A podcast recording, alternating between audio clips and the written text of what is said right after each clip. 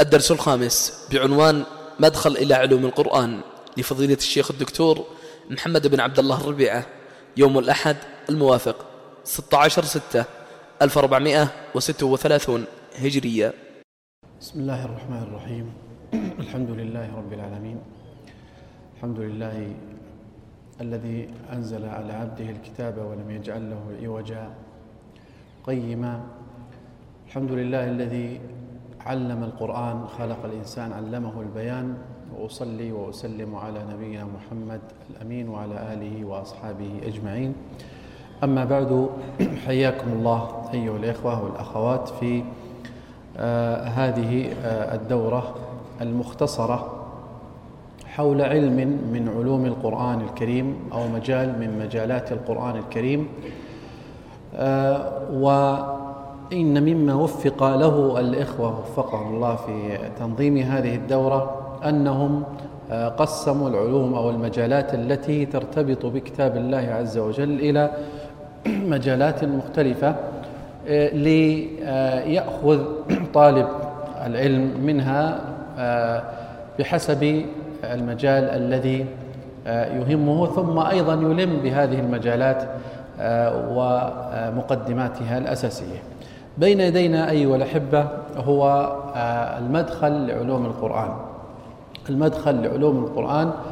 ولا شك أن هذا العلم المرتبط بكتاب الله عز وجل يشرف بحسب شرف ما ارتبط به وانتسب إليه وهو كتاب الله عز وجل. وهذا المجال الذي نتحدث عنه أيها الأحبة هو أوسع مجالات العلم على الإطلاق. أوسع مجالات العلم على الإطلاق هي هو مجال علوم القرآن. إذ أن علوم القرآن لا منتهى لها بحسب ما في كتاب الله عز وجل من العلم والهدى والعجائب التي لا تنقضي كما قال علي رضي الله تعالى عنه لا تنقضي عجائبه. ومن هنا فإننا لن نحيط بهذا المجال علما وإنما سنذكر أيها الأحبة أهم العلوم المرتبطة من كتاب الله عز وجل وخاصة ما يرتبط في بفهمه ما يرتبط ما يتعلق بفهمه. ندخل مباشرة أو نبدأ بتوفيق الله وعونه وتأييده في التعريف بعلوم القرآن. العلوم المقصود بالعلوم هي القضايا والمسائل والجوانب المتعلقة بكتاب الله عز وجل. وإنما أطلق عليها علم وإن كان العلم في اصطلاح أهل العلم هو ما استقل ببابه في فنونه بأصوله العشرة إلا أنهم تسامحوا في إطلاقها في العلوم المتفرعة من العلم. فهي داخلة في علم القرآن وعلم القرآن داخل فيه علم التفسير والعلوم المرتبطة به وعلم علوم القرآن المختلفة.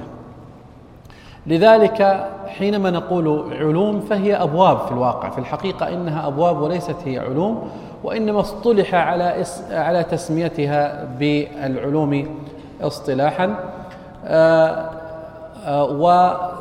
واختلفت عبارات العلماء وإطلاقاتهم لهذا المجال علوم القرآن. فمصطلح علوم القرآن عند السلف اختلف عنه عند المتأخرين. فالمقصود بعلوم القرآن عند السلف هي هو العلوم المرتبطة بكتاب الله عز وجل بفهمه وادوات فهمه أو بعبارة أخرى هي العلوم التي تؤخذ من كتاب الله عز وجل. أما العلوم القرآن بالمصطلح المتأخر الذي يمكن أن نحدده بالقرن السادس تقريبا في تقريبا في القرن السادس قرن ابن الجوزي في فنون الأفنان في علوم القرآن يمكن أن يعتبر هذا المصطلح يعني اصطلح على أن يكون متعلق بالعلوم المرتبطة بالقرآن عامة وليست فقط مرتبطة أو هي مرتبطة بفهم القرآن أو هي العلوم التي تؤخذ من كتاب الله عز وجل. هذا مما ينبغي أن يعلم آه، آه، ابتداء. هناك أيها الأحبة آه، من المصطلح مما اصطلح في علوم القرآن كالتفسير أن بعض المفسرين بعض المفسرين أسموا تفسيرهم بمتعلق بعلوم القرآن كالتسهيل لعلوم القرآن. لمن؟ لابن جزي. واللباب في تفسير الك... في في علوم الكتاب. لمن؟ لابن عادل. هذان الكتابان تفسيران. مثل أيضا قبلهما المختزن في علوم القرآن لأبي الحسن الأشعري الحاوي في علوم القرآن. كل هذه الكتب هي تفاسير وليست هي ما نريد الحديث عنه من تلك الأبواب المرتبطة بالقرآن الكريم. فعلى كل حال هذا مما يمكن أن ينبه عليه. آه، نشأة هذا العلم نشأ هذا العلم أيها الأخوة ابتداء من نزول القرآن. من نزول القرآن من نزول الوحي آه، ابتدأ هذا العلم. ولذلك من أبواب هذا من من أول أبواب علوم القرآن علم النزول. بل من أوسعها وأهمها علم النزول ويدخل فيه الوحي ويدخل فيه المكي والمدني كما سيأتي. آه، أيضا مما يمكن أن يدخل في نشأة هذا العلم أنه ارتبط ب آه، والمنسوخ في عهد النبي صلى الله عليه وسلم وارتبط بفهم القرآن وارتبط أيضا ببيان حلاله وحرامه وأمثاله وقصصه. ولذلك قال ابن عباس رضي الله تعالى عنه في قوله تعالى يؤتي الحكمة من يشاء قال المعرفة بالقرآن. يؤتي الحكمة من يشاء. قال المعرفة بالقرآن ناسخه ومنسوخه ومحكمه ومتشابهه ومقدمه ومؤخره وحلاله وحرامه وأمثاله وقصصه. هذا آه، في نظر ابن عباس فأدخل معنا ابن عباس رضي الله تعالى عنه علوم من علوم القرآن من الناسخ والمنسوخ والمحكم والمتشابه والمقدم والمؤخر والحلال والحرام والأمثال والقصص. وهذه كلها داخلة في العلوم القرآن التي سنتحدث عنها. أول من ألف في, في هذا العلم أيها الإخوة بحسب ما اصطلح عليه بعلوم القرآن في الأبواب المختلفة من النزول والمكي والمدني والعام والخاص إلى غير ذلك هو آه، المحاسبي في كتابه فهم القرآن. هذا أول من أول كتاب في علوم القرآن ولذلك تكلم فيه عن فضائل القرآن وفقه القرآن والمحكم والنسخ وأساليب القرآن وغير ذلك. هل هنا سؤال مهم جدا آه، يتعلق بما ابتدأ به. هل لعلوم القرآن حد؟ هل لعلوم القرآن حد؟ ليس لعلوم القرآن حد. ولذلك يقول ابن عباس رضي الله تعالى عنه إن القرآن ذو شجون وفنون وظهور وبطون. من أوغل فيه برفق نجا ومن أوغل فيه بعنف غوى. أخرجه ابن أبي حاتم. وهذه الكلمة عظيمة. إن القرآن ذو شجون وفنون يعني فنون مختلفة. لا حد لها بحسب سعة القرآن. وبطون وظهور وبطون. يظهر الله تعالى أعلم أنه يريد بذلك أن هناك معان ظاهرة ومعان مستنبطة وهي التي دعا له النبي صلى الله عليه وسلم بها في قوله وعلمه التأويل أي المعاني المستنبطة قال من أوغل فيه برفق يعني أخذ القرآن برفق وبعدم أجل يعني هذا بحر لابد أن يعني آه، تأخذه آه، بدرجات. نجا ومن أوغل فيه بعنف غوى لأنه سيقول على الله عز وجل بغير علم. ولذلك أيضا يقول ابن مسعود رضي الله تعالى عنه في سعة علوم القرآن من أراد العلم فعليه بالقرآن فإن فيه علم الأولين والآخرين. من أراد العلم فعليه بالقرآن فإن فيه علم الأولين والآخرين وفي أيضا رواية أخرى عنه ثوروا القرآن فإن فيه علم الأولين والآخرين. أيها الأحبة لو أردنا أن نقسم علوم القرآن قسمناها إلى ثلاثة أقسام. علوم أصلية علوم مستنبطة علوم متعلقة وتابعة. أما العلوم الأصلية فهي العلوم المقصودة بعلوم القرآن في كتب علوم القرآن. كالأحوال النزول أسباب النزول والمكي والمدني والناسخ والمنسوخ والعام والخاص والأمثال والقصص وغير ذلك. هذه علوم أصلية. هذه العلوم الأصلية في في مجال علوم القرآن. هناك علوم هي أصلية لكن المقصود بها أنها المستنبطة من القرآن. العلوم المستنبطة من القرآن. وهذه لا حد لها كما ذكرنا قبل قليل وكما آه يعني ذكرنا آه دليلها في قول ابن عباس وابن مسعود رضي الله تعالى عنهما. العلوم المستنبطة من القرآن. يعني يدخل فيها فيها, فيها آه، الأحكام والهدايات والدلالات و ويعني وجوه والمعاني المختلفة. يدخل فيها فيها هذه العلوم. القسم الثالث هي العلوم العلوم المتعلقة والمكملة أو آه، يعني ممكن نقول متعلقة أو مكملة. ما هي هذه العلوم؟ هذه العلوم العلوم آه، يعني ليست مرتبطة ارتباطا بالقرآن مباشرة. يعني مثل علم التربية بالقرآن علم مثلا آه، يعني العلوم الجغرافيا والتاريخ والمرتبطة بالقرآن من الأماكن في القرآن ويعني آه، آه، وتاريخ الأمم بتاريخ مستقل. هذه تعتبر علوم تابعة ولذلك ما زالت تستجد.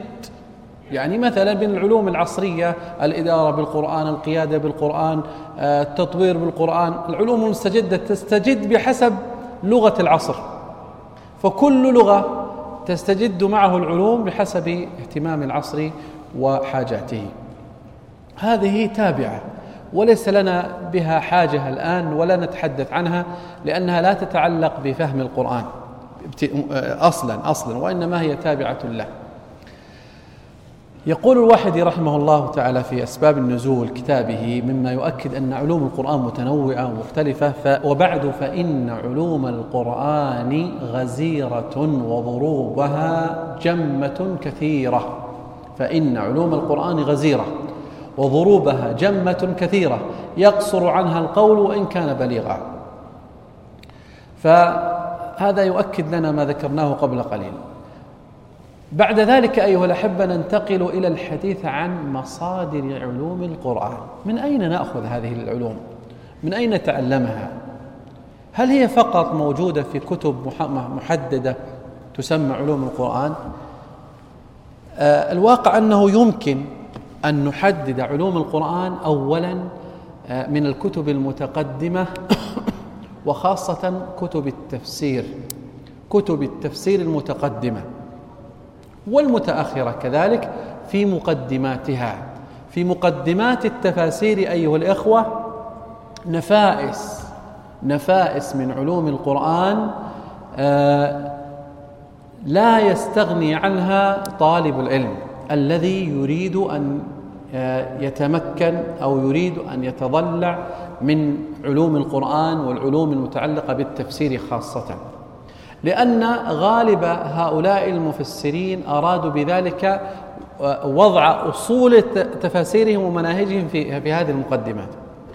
ممن من أبرز أيها الأخوة المقدمات التي ينصح بقراءتها ومن قرأها وتضلع فيها تضلع في التفسير حقيقة لأن هذه مقدمات أئمة أئمة في التفسير. مقدمة ابن جرير رحمه الله تعالى. وتعتبر من نفائس المقدمات وبرز فيها جانب آه، اختلاف السلف وما يتعلق به. آه، ابن عطية رحمه الله أيضا له مقدمة وبرز فيها جانب آه، الاستنباط. وابن جزي أيضا له مقدمة في كتاب التسهيل مقدمة نفيسة نفيسة بل إنه بل إنها تعد من أنفس المقدمات. يعني أعتبرها المقدمة ابن جزي في كتاب التسهيل. يعني أعتبرها يعني من أنفس وأهم المقدمات التي ينبغي لطالب العلم المهتم بالقرآن أن يقرأها. مقدمة ابن جزي وقد عنى فيها وركز على جوانب اللغة والبلاغة والاستنباط أيضا. مقدمة ابن عاشور وهي أيضا من نفائس المقدمات إذ أنه جعل في أول كتاب تسع مقدمات في علوم مختلفة. فقد قسمها إلى علوم وأبواب وهي حقيقة نفيسة ثرية بعلوم القرآن والعلوم المرتبطة بالتفسير. مقدمة قبل ذلك نسيت مقدمة ابن كثير وهي مقدمة في الواقع أن مقدمة ابن كثير هي مقدمة شيخ الإسلام أو بمعنى آخر آه، بسط مقدمة شيخ الإسلام آه، في أصول التفسير فوضعها في تفسيره. ابن كثير. آه، مقدمة القاسمي القاسمي له مقدمة مهمة وركزت الحقيقة أيضا في علم السلف وتفسير السلف. مقدمة الشنقيطي رحمه الله تعالى صاحب أضواء البيان أيضا له مقدمة مهمة عنا فيها بعلمين عظيمين علم اللغة والأصول أصول الفقه. هذه أبرز المقدمات التي تضمنت علوم القرآن والعلوم المرتبطة بالقرآن من التفسير ونحوه. فيه رسالة آه، للدكتور محمد صفاء الحقي آه، عنوانها علوم القرآن من خلال مقدمات التفسير. علوم القرآن من خلال مقدمات التفسير يعني هو عاش أخذ مقدمات التفسير إلى القرن الثامن تقريبا. ودرسها واستخلص منها علوم القرآن وهي حقيقة جديرة, جديرة بالاقتناء والقراءة. ثانيا من مصادر علوم القرآن أيها الإخوة آه، أصول الكتب المتقدمة. الكتب المتقدمة في علوم القرآن.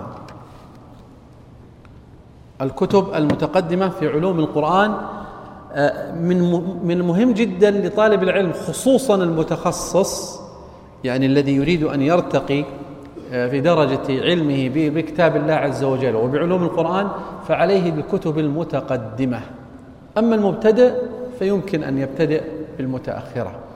من أبرز وأشهر وأولى وأفضل كتب علوم القرآن المحققة المحررة المتقدمة كتاب الزركشي.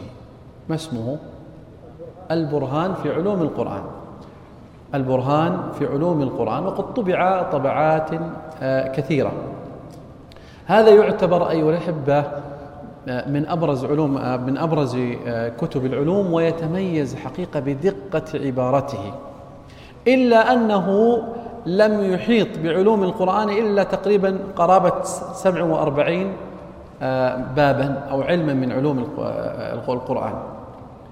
جاء بعده من رتب وهذب ووسع وفصل وهو السيوطي في كتابه الإتقان في علوم القرآن فتجاوز إلى الضعف إلى 86 تقريبا. 86 علم. السيوطي. وكتاب السيوطي هو أشهر كتاب في علوم القرآن يعني يعتبر من من أش من أشهر. هو أشهر يعني أخذ شهرة أكثر من البرهان من حيث أنه أكثر ترتيب وأوسع من البرهان وتضمن القرآن وزاد تتضمن البرهان وزاد عليه. ولكن أنا أعتبر أن البرهان فاقه ولا شك في جودة السبك والعبارة والضبط والقواعد. جاء بعدهما ابن عقيلة وزاد عليهما الضعف. يعني زاد على السيوط الضعف. في كتابه الزيادة والإحسان في علوم القرآن تجاوز فيه المئة وخمسين علما. وهذا أوسع كتاب الآن صدر في علوم القرآن. طبع من أفضل الطبعات له طبعة مركز أو كرسي كرسي التفسير ومركز تفسير. حقيقة طبعة جيدة ونفيسة. لكن هذا أنا ما أنصح فيه إلا المتخصص لأنه في الواقع في الواقع أنه تشقيق وتفصيل للعلوم التي أوردها صاحب الإتقان. يعني بمعنى آخر لم يأتي يعني بعلوم جديدة كثيرة آه، في زياداته إلا ما هو تابع ليس أصلا وإنما هو تابع. على كل حال من أراد التوسع فعليه بذلك. هناك كتاب أيها الإخوة آه، آه، قارن دراسة مقارنة بين الإتقان وعلوم القرآن وهو كتاب علوم القرآن بين البرهان والإتقان للدكتور حازم حيدر. آه، الحقيقة مي أو بمعنى آخر أظهر ميزة البرهان وميزة الإتقان والفرق بينهما وهو كتاب جدير بالاقتناء بعد ذلك الكتب المتأخرة المحررة المبسطة آه، من أهمها وأفضلها ترتيبا وتبسيطا وتسهيلا آه، مناهل العرفان للزرقاني. مناهل العرفان للزرقاني وهو يبدو لي إنه من من الكتب التي آه، يعني قررت في في الجامعات لسهولته وحسن ترتيبه وهو متأخر. جاء بعده دكتور فهد الرومي المعاصر في كتابه دراسات في علوم القرآن وفاق عليه حقيقة في حسن ترتيبه وضبطه. جاء بعدهما أيضا إتقان البرهان لفضل عباس ولا شك أن فضل عباس من العلماء المحررين آه، المبدعين. وجاء بعدهما دراسات في علوم القرآن لأحمد حسن فرحات وآخر كتاب محرر محرر يعني برز وفي في في السنوات الأخيرة أو في في السنتين الأخيرات كتاب الدكتور مساعد الطيار المحرر في علوم القرآن إلا أن هذا الكتاب آه، في ظني أن الدكتور وفقه الله لم يكتبه لجمع العلوم. يعني لم يقصد فيه جمع العلوم وإنما قصد فيه التحرير والتجديد. يعني آه، حرر ورتبه بترتيب آخر. ولم يستقص فيه العلوم وإنما أخذ العلوم الأساسية وحرر المسائل فيها تحريرا وهذا منهجه في كتبه كلها. فحقيقة يستفيد منه المتخصص في هذا الباب.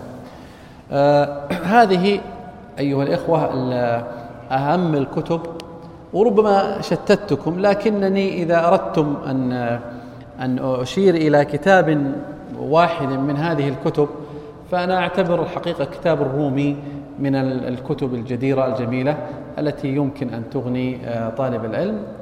آه، وإن أردتم آه، يعني كتبا مختصرة فهناك كتب مختصرة يعني ربما يعني أراد المؤلفون فيها أن يختصروا باب أو الأبواب بأهم المسائل.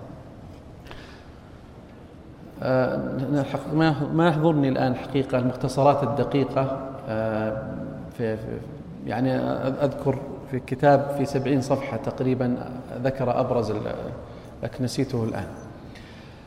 آه، ننتقل بعد ذلك أيها الأخوة إلى إلى أهم علوم القرآن المتعلق أهم علوم القرآن خاصة المتعلقة بالتفسير وهذه تهمكم جدا.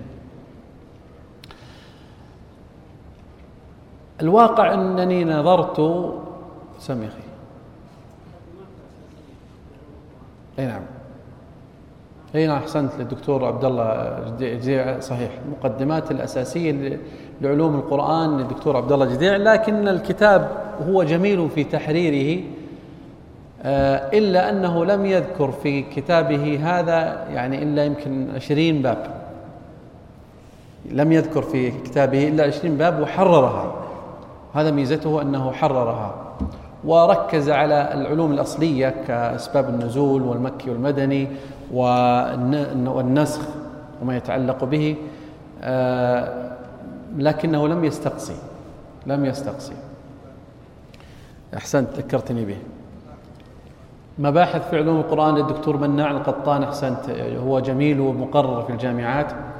آه، وإلا أن الدكتور مناع يعني أسلوبه يعني بمعنى إنشائي يستمتع فيه الذي يريد أن يقرأ قراءة الكتاب مرة واحدة. يعني بمعنى طالب يعني إذا أردت تأخذ أبواب فلا يناسب لأنه هو قلمه سيال فكتبه كأنه يكتب يعني كأنه يكتب رواية بمعنى بمعنى أنك تأخذه تقرأه بسلاسة لكنه إنشاء الكلام الإنشائي فيه والتوسع والاستطراد فيه كثير. على كل حال كتب علوم القرآن كثيرة وما من متخصص إلا وتجد له كتاب في هذا الباب. آه، يعني الكتب المتأخرة ربما أنها آه، قد آه، يعني اختصرت. أقول ننتقل إلى ذكر علوم القرآن. تأملت في الواقع هذه العلوم فحاولت أن ألمها بمجالات رئيسية. بمجالات رئيسية. يعني 150 علم كيف تحيط بها. حاولت أن ألمها بمجالات رئيسية واختصرت فيها واقتصرت في مثل هذا اللقاء المختصر على أهمها ما يتعلق بالتفسير. أولا وأهم العلوم التي ينبغي بل يجب على طالب العلم في التفسير القارئ لكتاب الله عز وجل المهتم فيه بتفسيره وفهمه أن يلم بها. هي العلوم المتعلقة بالنزول. العلوم المتعلقة بالنزول طيب دعونا آه، يعني نأخذ تقريبا حول عشر علوم أو أكثر أو عشرين علم متعلقة بالنزول. ما هي؟ أسباب النزول. المكي والمدني. أول ما نزل وآخر ما نزل. ها؟ أحوال النزول. الظروف والملابسات. إيش؟ ما نزل سفرا ما نزل حضرا ما نزل ليلا ما نزل نهارا ما نزل شتاء. أسماء من نزلت فيهم آه، آه، من نزل فيهم القرآن. آه، يعني هذه من أبرز العلوم المتعلقة بالنزول إلا أن أهمها وأولاها أسباب النزول. هي التي حظيت بكتب بالكتب المؤلفة وسنتحدث عنها بعد قليل بإذن الله عز وجل. إذا العلوم المتعلقة بالنزول هذه آه، يمكن أن نعدها وذكرها تقريبا صاحب الإتقان أوصلها إلى أكثر من عشر. آه، ثانيا العلوم المتعلقة بالنص القرآني بالنص نفسه. وهي الوقف والابتداء والتلاوة وتحزيب القرآن ونحو ذلك. آه، وعد الآي يمكن أن يعده من النص أو ما يتعلق بالآيات هذا. العلوم المتعلقة بالمصحف جمع القرآن وكتابته ورسم المصحف هذا متعلق بالمصحف. العلوم طبعا هذه كل العلوم الأولى يمكن أن تكون كلها مقدمات. تأتي العلوم المتعلقة بالألفاظ وهذه أهم العلوم بعد بعد النزول. آه، المتعلقة بالألفاظ ما هي؟ المحكم المتشابه العام الخاص المقيد المطلق المقيد النسخ المتشابه آه، آه، الغريب إلى غير ذلك. العلوم المتعلقة بالألفاظ وبيانها ودلالاتها. بعد ذلك العلوم المتعلقة بالمعاني بالمعاني. الوجوه والنظائر. مشكل القرآن موهم التعارض والاختلاف أمثال القرآن كل هذه متعلقة بالمعاني. آه، العلوم المتعلقة بالاستنباط وهذه واسعة. المتعلقة بالاستنباط ويدخل فيها في الواقع مثل آه، الدلالات والأساليب والمقاصد والمناسبات ونحوها. والإعجاز يمكن أن يدخل فيها في هذا. هذه يمكن يمكن أن نضيف آه، قسم خامس يمكن أو سادس تقريبا وهو العلوم المستجدة. العلوم المستجدة يدخل فيها آه، علم يعني الإعجاز بأنواعه يدخل فيها علم المقاصد بأنواعه يدخل فيها علم التدبر مثلا. آه، العلوم المعاصرة التي مرتبطة بالقرآن تفسير الموضوعي ونحوه إلى غير ذلك. يمكن أن نجعلها علوم مستجدة تتجدد بحسب حاجة الناس إلى آه، القرآن.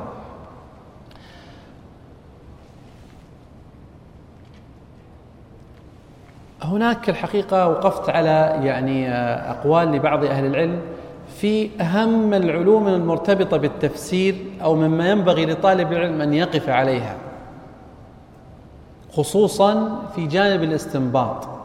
طبعا القرآن يمكن منه ما يتعلق بفهمه على منهج السلف الصالح بمعنى معنى فهم المعنى وفهم أو بمعنى الآخر الاستنباط. فهم المعنى لا بد أن يرتبط باللغة وعلم السلف وأحوال النزول. المعنى وهذا قد أخذتموه في التفسير يمكن مع الدكتور إبراهيم. آه، ما يتعلق بالمعنى. ما يتعلق بالاستنباط استنباط الدلالات والهدايات وغير ذلك آه، العلوم هذه آه، يعني جوانب أخرى لها دلالات الألفاظ والمقاصد والمناسبات ونحو ذلك. بعض أهل العلم يعد الجانب الثاني الجانب الأول محدود يعني ومعروف أسباب النزول وعرفت وقيدت وحققت وحررت صحيح منها من الضعيف. أقوال السلف أيضا مجموعة ويعني مرتبة. لكن فيما يتعلق بالاستنباط لا نهاية له ولم يحد. فهناك بعض العلماء يركز على القسم الثاني وهو متعلق بعلوم الاستنباط. ولذلك يقول الراغب الأصفهاني آه، صاحب كتاب آه، المفردات في غريب القرآن قال أول ما يحتاج أن يشتغل به يشتغل به من علوم القرآن العلوم اللفظية. العلوم اللفظية دلالة الألفاظ. وقال الزركشي صاحب كتاب إيش؟ البرهان. آخر باب من أبوابه هو أوسع باب عنده وهو الباب السادس والسابع والأربعين. هو باب أساليب القرآن وفنونه البلاغية. قال في في باب أسباب النزول. وفنون البلاغية قال وهو المقصود الأعظم من هذا الكتاب. وهو المقصود الأعظم من هذا الكتاب. وهو بيت القصيد. ذكر فيه دلالات الحروف دلالات الألفاظ أدوات الاستنباط أدوات الاستفهام ذكر فيه أدوات العطف ومعانيها ذكر فيها يعني جوانب اللغة تقريبا المتعلقة بفهم القرآن كلها. ولا شك أن القرآن لغة. نزل بلسان عربي مبين. فلا شك أنك إذا فهمت أبواب اللغة ودلالات اللغة واستعمالات اللغة فهمت كتاب الله عز وجل آه، باستنباطاته أو ما فيه من العلوم. فعلى كل حال هذا الجانب يعني من الجوانب الأثرية التي تحتاج أن يتخصص فيها الإنسان أو يبدع فيها. طيب. نحن الآن تقريبا وصلنا يعني إلى المقدمات مقدمات المدخل. يعني ما يتعلق بعلوم القرآن كمقدمات مهمة ينبغي أن نعلمها. نريد بعد ذلك أن نقف على أهم الأبواب التي ينبغي أن يعلمها طالب العلم في تفسير كلام الله عز وجل أو في فهم كتاب الله تعالى من علوم القرآن. أولها أولها آه، يمكن أن نجعله آه، ما يتعلق النزول. أنا تجاوزت النزول ما يتعلق آه، بقضية الوحي ركزت على ما يتعلق بالفهم فهم آه، المعنى. فتجاوزت كثير من أبواب النزول والمجالات التي ذكرها السيوطي واقتصرت على بابين أو ثلاثة. الباب الأول في النزول المكي والمدني. المكي والمدني أيها الإخوة باب عظيم نفيس متعلق بفهم كتاب الله تعالى. فأولا كيف نعرف المكي من المدني؟ كيف نعرف المكي من المدني؟ يعرف ذلك يعرف ذلك ابتداء عن السلف ابتداء عن الصحابة رضوان الله تعالى عليهم ويعرف أيضا المكي من المدني بحسب آه، الوقائع والأحداث. الوقائع والأحداث. فإذا علمنا الوقائع التي وقعت في مكة ونزلت فيها آيات وسور نعلم أن هذه السور مكية. مثال سورة المسد نقطع يقينا أنها مكية لأنها ارتبطت بحادثة وقعت للنبي صلى الله عليه وسلم مع أبي لهب حينما صعد على الصفا ونادى وصبحا ثم قال لقومه إني نذير لكم بين يدي عذاب شديد. ثم قال له أبو لهب له تبا لك لهذا جمعتنا فنزلت هذه الآية. سورة المدثر سورة مكية لأنها ابتدأت بالدعوة ثم آه، عرضت للوليد بن آه، عتبة آه، في في ما نزلت فيه الآيات. سورة قبل ذلك سورة العلق. أولها يقينا نعلم أنها نزلت في مكة إذ أنها مرتبطة بنزول القرآن ابتداء. إذا نستطيع معرفة المكي والمدني بقول الصحابة والتابعين أيضا ومعرفة الأحداث والتاريخ الذي نزل اللي حصل في مكة والمدينة. طيب ما الفائدة من معرفة المكي والمدني؟ أو بمعنى قبل ذلك ما خصائص المكي وخصائص المدني؟ خصائص المكي ابتداء هو أنه يركز على تأسيس التوحيد والعقيدة والأخلاق. ومجادلة المشركين. اذا هو في تأسيس العقيدة والتوحيد وأصول الإيمان والأخلاق. ولذلك غالب المفصل من المكي من قاف إلى الناس تكاد أن تقول سبعين بالمئة منه أو أكثر هو من المكي. ما يعني في مثال على ذلك.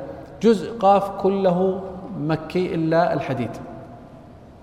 جزء الذاريات جزء المجادلة كثير منه مدني. هو هو هو الذي يكثر في المدني. في المجادلة والحشر والممتحنة والصف والجمعة والطلاق والتحريم كلها مدنية والمنافقون. جزء آه تبارك كله مكي. جزء عما ما فيه إلا تقريبا أربع سور ومختلف في بعضها. سورة آه، سورة آه، النصر وسورة الزلزلة مختلف فيها. سورة البينة أيضا مختلف فيها. آه، سورة والمعوذتين أيضا مختلف فيها. يعني هي قيل نزلت مرتين. فعلى كل حال إذا غالب المفصل آه، من المكي. وحتى المدني منه هو من المحكم. ولذلك قال ابن عباس رضي الله تعالى عنه توفي النبي صلى الله عليه وسلم وقد جمعت المحكم يعني المفصل. إذا آه، المكي يركز على قضايا العقيدة والأخلاق ومجادلة المشركين.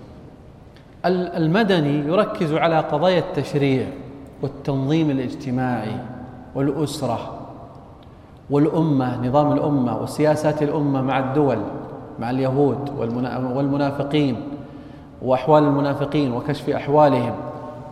كل هذه في المدني. ولذلك تلحظون أن المكي آياته قصيرة غالبا والمدني آياته طويلة غالبا. لأن المكي المكي فيه مجادلة وتقرير. فالتقرير يحتاج إلى تركيز طيب ما الفائدة؟ ما فائدتنا نحن حينما نعرف المكي والمدني في التفسير؟ فائدة ذلك أننا نستخرج من الهدايات والمقاصد في تفسير كتاب الله عز وجل بحسب نزول الآية مثلا أو بحسب نزول السورة مثلا حينما يعني حينما نفسر سورة مثلا الإخلاص. تركز على التوحيد. فإننا نركز على قضايا التي تركز عليها المرحلة المكية وبذلك يمكن أن نقول أن المنهج الصحيح في فهم كتاب الله عز وجل ما ذكره ابن عمر رضي الله تعالى عنه في قوله تعلمنا الإيمان ثم تعلمنا القرآن ويأتي ذلك بما قاله ابن عباس رضي الله تعالى عنه توفي النبي صلى الله عليه وسلم وقد جمعته المحكم يعني مفصل ببناء العقيدة. فمن المهم جدا أن يبدأ الإنسان طالب العلم في التفسير من قصار المفصل أو من المفصل. ما يأتي من سورة الفاتحة وينزل على على البقرة وينزل إلى آخر القرآن. الأولى في فهم كتاب الله عز وجل وتفسيره أن يبتدأ بالمفصل.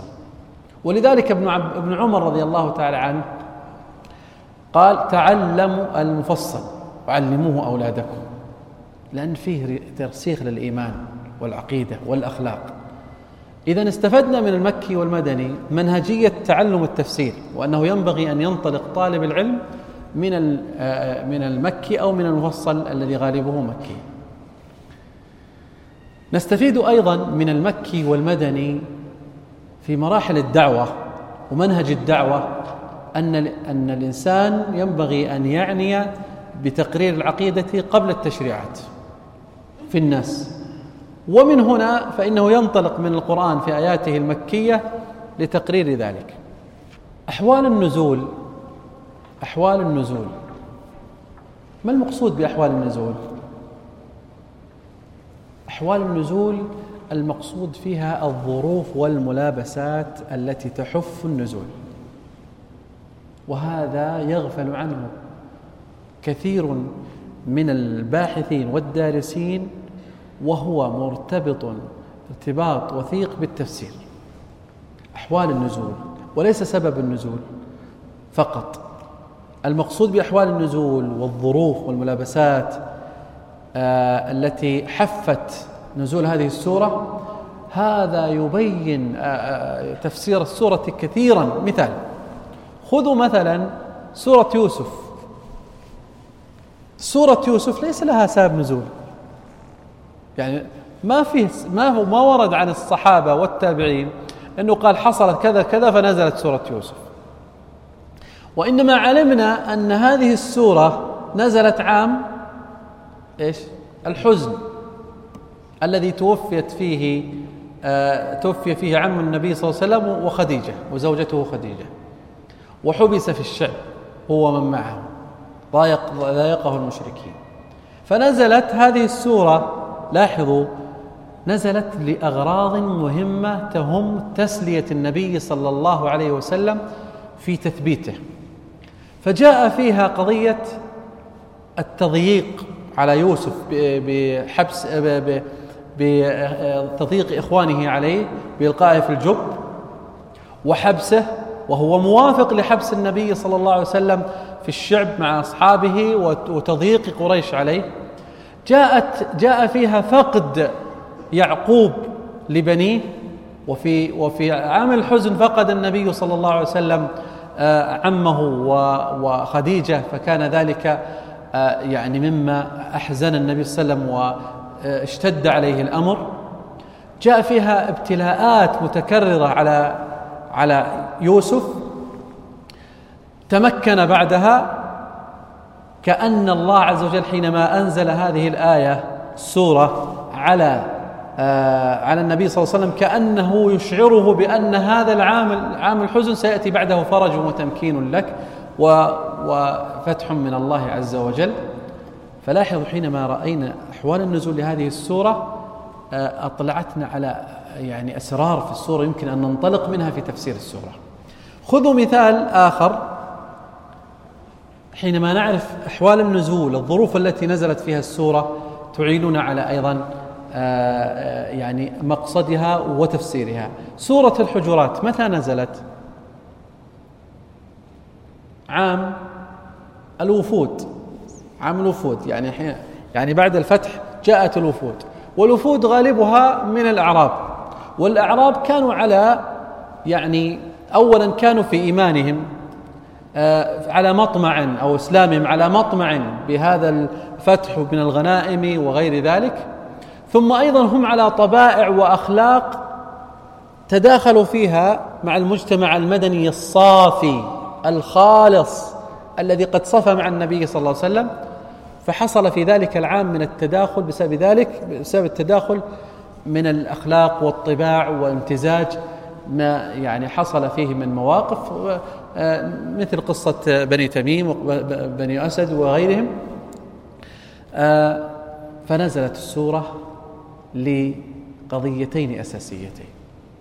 هما تحقيق الإيمان في النفوس وترسيخ الإيمان في النفوس. قالت الأعراب أمنا قل لم تؤمنوا. ولذلك جاءت الآيات الإيمان فيها متعددة. يا أيها الذين آمنوا خمس مرات. آه، تأكيد وترسيخ للإيمان. ثانيا ترسيخ للأخلاق والآداب. أدب مع الله ثم الأدب مع النبي صلى الله عليه وسلم ثم أدب مع المؤمنين في اختلافهم في اتفاقهم. آه، الأدب في التعامل والخطاب وغير ذلك. لاحظوا أنها جاءت في وقتها. نزلت في وقتها. فحينما علمنا أحوال النزول والظروف آه، اطلعنا ذلك على مقصد السورة على تفسيرها. خذوا هذا أيضا في سورة مثلا آه، محمد الذي تنزلت بين بين بدر وأحد وفيها تحفيز لأصحاب النبي صلى الله عليه وسلم بالقوة والشجاعة والإقدام على الحرب. عام الفتح بعد الحديبية. آه عفوا سورة الفتح بعد الحديبية. آه، خذوا سورة الأنفال نزلت بعد بدر ففيها تربية للصحابة على آه آه على التربية الجهادية للصحابة. وهكذا.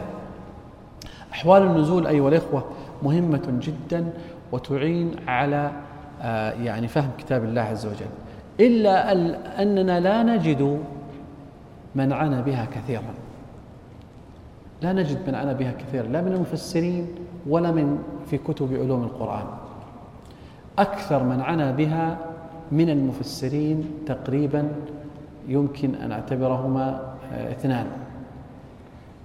آه، أولهما ابن عاشور رحمه الله في تفسيره يعني طبعا التفاسير المتقدمة لها لكن عناية ببيان وتفصيل أحوال النزول. والثاني في ظلال القرآن سيد قطب يعتني بهذا الجانب عناية كبيرة ف يعني النظر فيهما في هذا الجانب يفيد آه، كثيرا. والحقيقة هذا المجال وهو أحوال النزول وظروف النزول يعني حقيقة تجعل الإنسان يتعايش مع الآية يتعايش مع السورة. كأنه يعايش الحدث مع النبي صلى الله عليه وسلم وأصحابه. طيب نقف هنا ونكمل إن شاء الله تعالى في الدرس الثاني. نسأل الله لنا ولكم التوفيق والسداد. بسم الله الرحمن الرحيم. نعود ونكمل. آه، توقفنا بارك الله فيكم عند أسباب النزول. واسمحوا لنا أن نختصر قليلا نبدو أن التوسع سيحول بيننا وبين الوصول إلى علوم أخرى. أسباب النزول هو أهم يعني من أهم الأبواب والعلوم التي ارتبطت بالقرآن وذلك أنها مرتبطة بفهمه. إذ أن القرآن أيها الإخوة تنزل تعقى الأحداث فتنزل الآيات يعني لغرض فتعالج هذه المشكلة. فسبب النزول له آه، يعني آه، معرفة أسباب النزول مهمة في فهم القرآن. ولذلك يقول شيخ الإسلام رحمه الله تعالى أسباب النزول معينة على معرفة آه، آه، آه، أسباب النزول معينة على فهم كتاب الله عز وجل أو فهم معاني كتاب الله تعالى. أسباب النزول أيها الإخوة منها ما هو صريح ومنها ما هو غير صريح وأقوال السلف في تعبيراتهم بأسباب النزول اتسعت ودخل فيها التفسير. بمعنى أن منها ما هو صريح منها قولهم فنزلت هذه الآية. فنزلت كما في مثلا في آيات اللعان فنزلت هذه الآية. هذا سبب نزول صريح. إذا قيل فنزلت هذه الآية. أما إذا قيل نزلت الآية فينا مثلا سورة آه، في قوله تعالى مثلا ولا تلقوا بأيديكم التهلكة نزلت فينا نحن الأنصار ليس هذا السبب نزول وإنما هؤلاء ممن يدخل فيهم الحكم. ولذلك تجد في الآية الواحدة أن يقول الصحابي نزلت في فلان أو نزلت في فلان أو نزلت في فلان. يعني كأن المقصود أن من صور هذه الآية هؤلاء.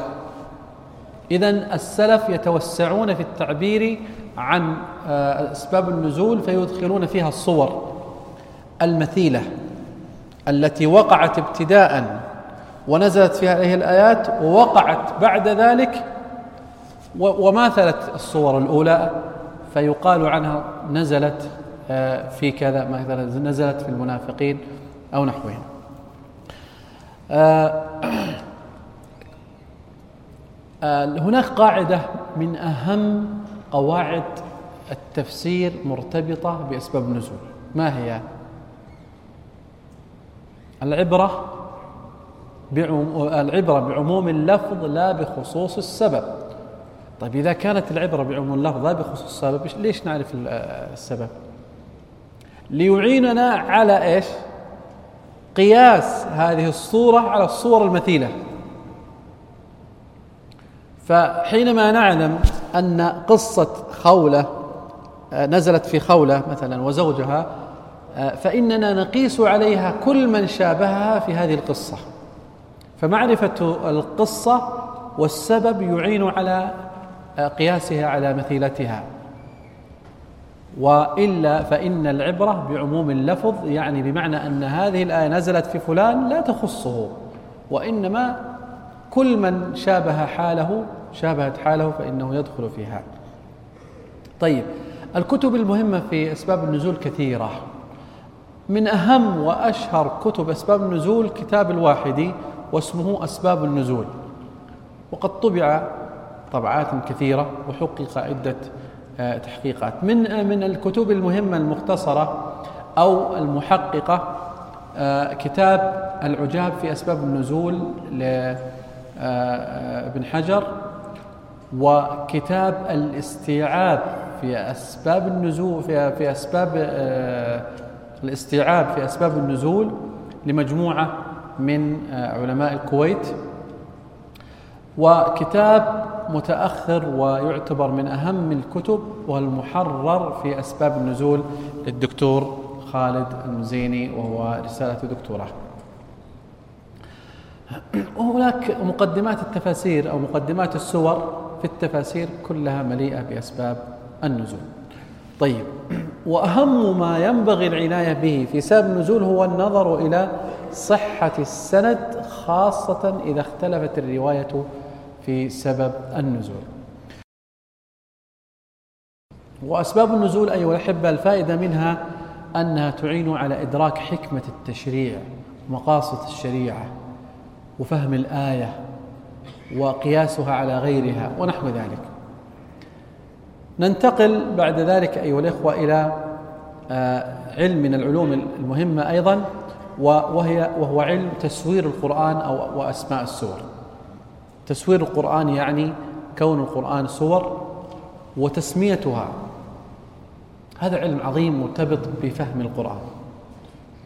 أولا أيها الأحبة آه، ما الحكمة من تسوير القرآن؟ ما الحكمة من تسوير القرآن بأن جاء له سور؟ تفضل. قيل تيسير حفظه وقيل أيضا ليظهر في كل سورة إعجاز هذا القرآن وقيل أيضا لأن كل سورة تعالج قضية كل سورة تعالج قضية أو قضايا أساسية. إذا القرآن يعالج قضايا. كثيرة ومقاصد كثيرة مقاصد القرآن.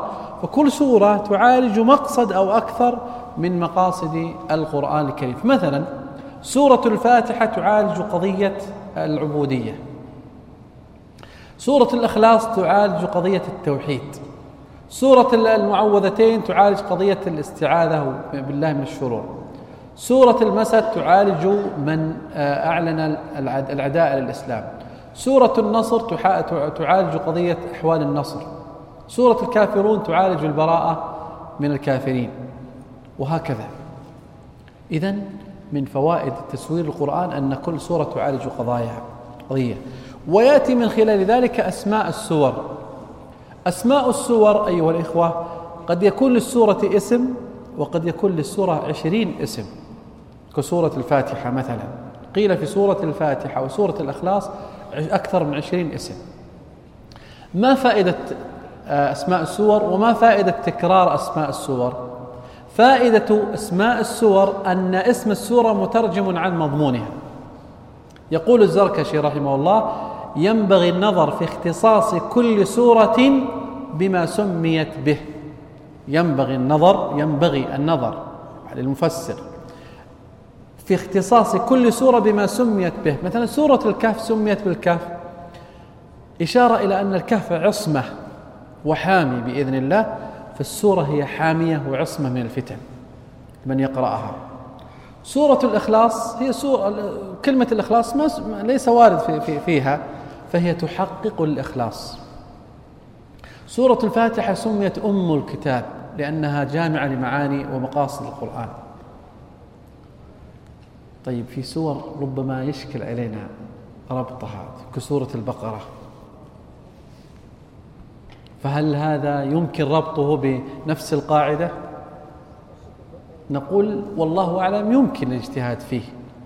ولذلك قال البقاعي رحمه الله في كتابه آه، نظم الدرر يقول وقد تبين لي بعد عشر سنين حين وصلت إلى سورة سبأ أن اسم كل سورة مترجم عن مقصودها إذا اسماء السور مترجمة عن المقصود خذوا سورة البقرة. طيب من يستطيع وله جائزة؟ من يستطيع أن يربط سورة البقرة؟ أنا حقيقة الوقت يداهمني ولا كان يعني نبسط الحديث؟ تفضل يا أخي الكريم. طيب كيف يكون كيف تربط هذه الاسم بكل السورة؟ طيب فيها من من من وإذا ابتلى إبراهيم إلى آخر السورة أكثر من نصف القرآن أكثر من نصف السورة ليس مرتبط لا ليس أعلم. نعم. تفضل يا أخي. أيوه. ممتاز. يا سلام.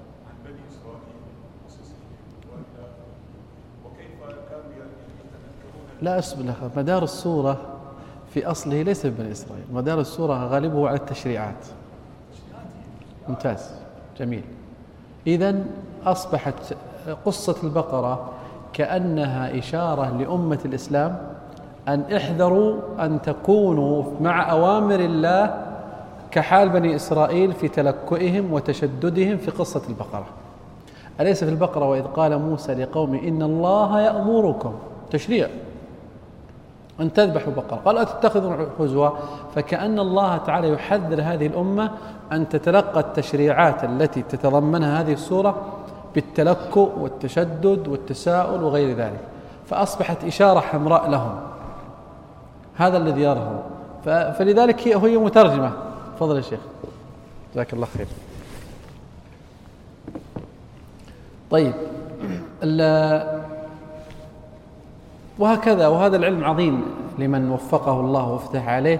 حقيقة فتح هو فتح يعني آه، في فهم كتاب الله عز وجل. آه، من الأنواع أيها الأحبة من الأنواع المهمة معرفة القراءات. معرفة إيش؟ طبعا أسماء السور هل هي توقيفية أو آه، جميل السؤال الخلاف فيها كبير لكن يعني السيوطي في الإتقان قال هي سور القرآن توقيفية إجماعا. وطبعا هو ليس إجماعا. ولكن نستطيع أن نقول هي إجماع من حيث أن غالب السور سميت يعني وردت تسميتها آه، عن النبي صلى الله عليه وسلم. لاحظوا أنه قال أعطيت مكان التوراة قال عليه الصلاة والسلام فيما أخرجه أحمد. أعطيت مكان التوراة السبع الطوال. إذا هي محددة اسمها معروفة السبع الطوال. من سورة آه، البقرة إلى سورة الأنفال أو التوبة. وأعطيت مكان الإنجيل مكان الإنجيل مكان الزبور المئين. معروفة هي مرتبة. وأعطيت مكان الإنجيل المثاني وأعطيت وفضلت بالمفصل. إذا المفصل معروف أسماؤه عن النبي صلى الله عليه وسلم. فتبين أن غالب السور غالب السور أسماءها توقيفي. طيب غير التوقيفي طيب الاجتهادي. الاجتهادي الوارد عن السلف مما اتفقوا عليه الحكم فيه حكم الرفع ويعتبر موقوف إذا اتفقوا عليه. إذا هم أخذوه عن النبي صلى الله عليه وسلم. فرجع بذلك إلى أن أسماء السور الأصلية. الذي آه، عليها المصحف الآن هي أسماء توقيفية. إلا أن هناك أسماء اجتهادية كأسماء مثلا التوبة. من أسماء التوبة المقشقشة والمشقشقة والفاضحة هذه واردة عن السلف. فيقال أن الأسماء التابعة اجتهادية وليست توقيفية والله تعالى أعلم. طيب. أقول من الأنواع معرفة القراءات والقراءات أنواع. القراءات المتواترة والقراءات المشهورة والقراءات الشاذة ويمكن أن يقسمها بعضهم إلى المتواترة والشاذة. ويدخل في الشاذة أيضا ربما الموضوعة وقراءات المتواترة هي ما نقله جمع لا يمكن تواطؤهم على الكذب عن مثلهم إلى منتهى تواطؤوا على ذلك. والقراءات قراءات متواترة. والقراءات الشاذة هي ما لم ينقل بالتواتر وإنما عن طريق الآحاد أو واردة عن آه، السلف الصالح كقراءة. يعتبر قراءة السلف كقراءة الحسن آه، قراءة شاذة. وغالب قراءة قراءة الشاذة عن السلف هي قراءات تفسيرية. قراءة السلف كابن مسعود والحسن آه، وابن عباس أيضا آه، قراءة. غالبها من التفسير وليست من القراءة الواردة عن المروية عن النبي صلى الله عليه وسلم. كتب القراءات كثيرة وعلم القراءات مستقل وتخصص القراءة واسع من الكتب المشهورة في ذلك التيسير للداني والنشر في القراءات العشر وتقريب النشر لابن الجوزي وغيره. من المهم جدا أيها الأخوة في باب القراءات أننا نعلم القراء السبعة الذين تقرأ بقراءتهم الأمصار والبلاد في هذا الزمن. فأولهم نافع المدني إمام أهل المدينة واشتهر بنقل قراءته ورش وقالون. آه والثاني قراءة ابن كثير وهو إمام أهل مكة واشتهر بقراءته البزي وقنبل. والثالث ابن عمرو وهو إمام أهل البصرة واشتهر بقراءته آه، الدوري والسوسي. والرابع ابن عامر وهو إمام أهل الشام واشتهر بقراءته آه، هشام وابن ذكوان. وخامسهم عاصم بن ابن النجود وهو إمام أهل الكوفة واشتهر بنقل قراءته شعبة وحفص حفص التي القراءة التي نقرأ بها. وعليها المصحف آه، المصحف الملك فهد. والسادس حمزة الزيات آه، إمام أهل الكوفة وهو من أضبطهم قراءة بعد حمزة بعد عاصم اشتهر بقراءته خلف وخلاد والكسائي وهو إمام أهل الكوفة أيضا اشتهر بنقل قراءته أبو الحارث والدوري آه، مرة أخرى. آه، فائدة هذا العلم أيها الأحبة القراءات أن أن نعلم آه، رواية نعلم رواية هذا القرآن عن النبي صلى الله عليه وسلم وما جاء آه، رواية متواترة. ثم أيضا نعلم من وراء هذه القراءات علما وعلوما وتعددا في المعاني والفوائد فإن القراءات فيها فيها أحكام. يعني مثلا آه، قوله عز وجل آه، ولا تقرب قوله تعالى يسألونك عن يسألونك عن المحيض قل, قل هو هذا فاعتزلوا النساء في المحيض واعتزلوا النساء في المحيض ولا تقربهن حتى يطهرن ويطهرن فيها معنيان المعنى الأول يطهرن من الحيض والمعنى الثاني يطهرن بالاغتسال.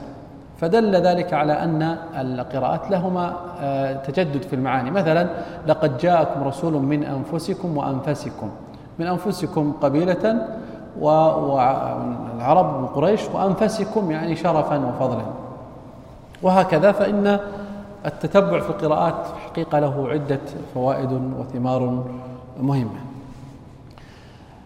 آه، النوع أيضا من الأنواع المهمة في علوم القرآن كيفيات القراءة وآداب التلاوة هذا من علوم القرآن وهو مستقل أيضا بعلم لكن من المهم جدا أن نعلم مراتب التلاوة وهي التحقيق والترتيل والحدر والترتيل التحقيق غالبا للتعليم والترتيل للتدبر والحدر للحفظ. يعني هكذا آه، ذكره آه، أهل العلم أن التحقيق مرتبة التحقيق وهي مرتبة متوسطة بين الترتيل والحدر للتعليم والتلقين ومرتبة الترتيل التي فيها بطء وتحقيق لمخارج للمدود وأحكام التجويد آه، وفيها آه، يعني مما تعين على الحفظ ورتل القرآن ترتيلا وهي الواردة التي جاء فيها الأمر من الله عز وجل. آه، الحدر ويدخل فيها أو هي قراءة سريعة بالتسهيل والتخفيف وإسراع في القراءة وهي غالبا ما تكون للحفظ والمراجعة. من العلوم المهمة جدا أيها الأحبة الوقف والابتداء وهو متعلق بجوانب القراءة. يقول ابن عمر رضي الله تعالى عنه ما وما ينبغي أن يوقف عنده منها يعني أن, أن, أن أنه مما ينبغي لقارئ القرآن لطالب العلم أن يعرف ما ينبغي أن يوقف عند الآيات منها. ويقول آه، آه، أحد العلماء باب الوقف باب عظيم القدر جليل الخطر لأنه لا يتأتى لأحد معرفة معاني القرآن ولا استنباط الأدلة الشرعية منه إلا بمعرفة الفواصل. آه لا شك أن باب الوقف والابتداء مهم جدا أيها الأخوة لأنه فيه تعطيل وتحريف آه إذا إذا لم تقف على الآية على الوجه الصحيح. مثلا لو وقف واقف عند قول الله عز وجل كل من عليها فان ووقف. هذا تحريف للكتاب لأنه لا بد أن يقرأ بعدها ويبقى وجه ربك ذو الجلال والإكرام. لو قرأ فويل للمصلين وركع. فإن هذا قد آه، يعني أخطأ خطأ جسيما. لو قرأ إن الله لا يستحيي وتوقف. هذا خطأ جلي عظيم. وهكذا مثلا لو قرأ فلها النصف ولأبويه اختلف الحكم فأعطى الأبوين النصف. إذا لابد من معرفة الوقف والابتداء مما يعين على فهم الكتاب.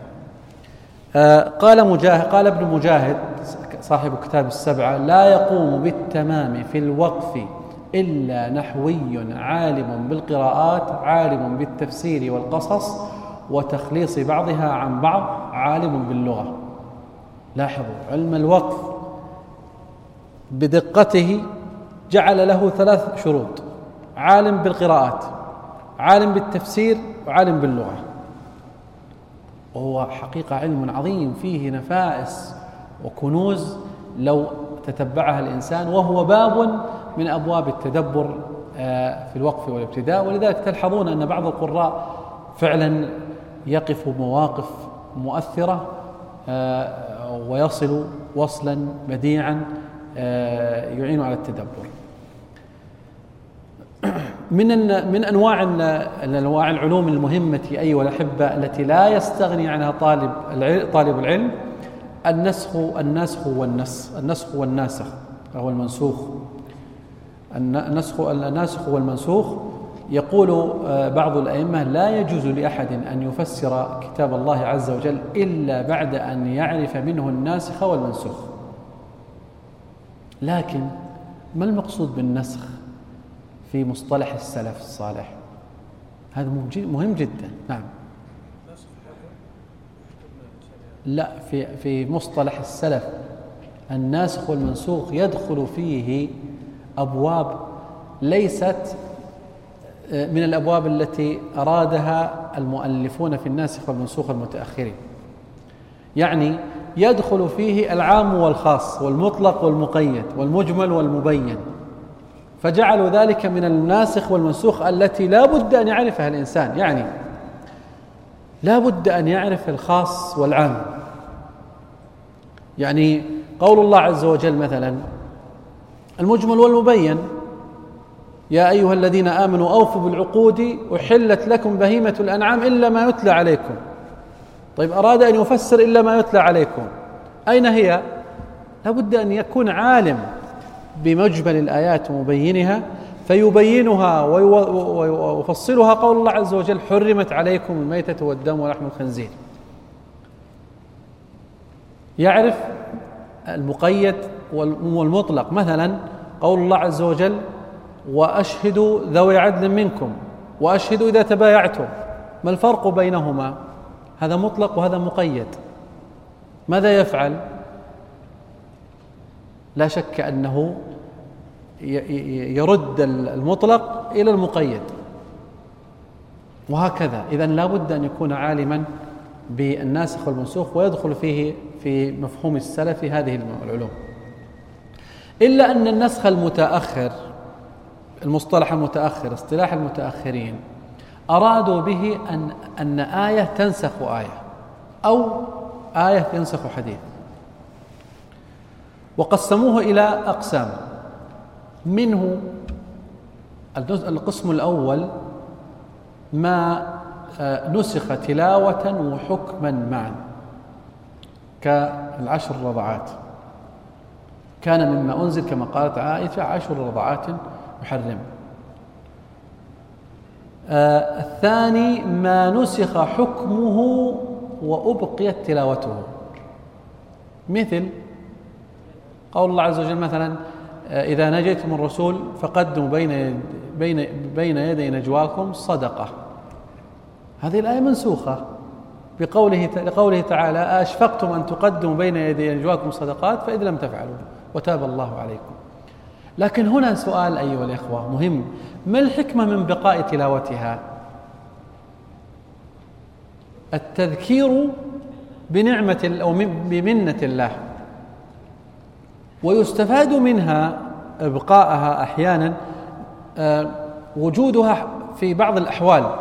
كمثل أحوال التخفيف على المسلمين في القتال في سورة الأنفال أنها يمكن كما ذكر شيخ الإسلام رحمه الله أنها تنزل بحسب ضعف المسلمين وقوتهم.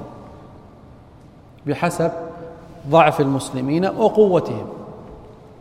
ف لم يكن ناسخا إنما هي ناسخة في حال من الأحوال وباقية في حال من الأحوال. ولذلك مثلا ابن عباس رضي الله تعالى عنه في قوله تعالى في آيات الصيام قوله تعالى آه، آه، آيات آه، أيام معدودات فمن ف نعم إلى قوله فمن شهد منكم الشهر فليصوم ومن كان منكم ومن كان مريضا أو على سفر فعدة من أيام أخرى إلى قوله وعلى الذين يطوقونه فدية طعام مسكين.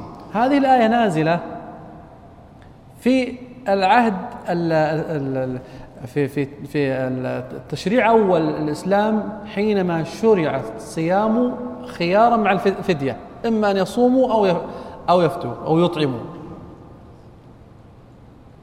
ثم نسخت شهر رمضان الذي أنزل فيه القرآن فمن شهد منكم الشهر فليصم إلى قول فمن شهد منكم الشهر فليصم ابن عباس رضي الله تعالى لم يقل بنسخها. هنا نسخا تاما وإنما قال هي بقيت للضعفاء والكبار. يعني الكبار السن الذين لا يطيقون الصيام فعليهم أن يطعموا. وهذا من الحكمة.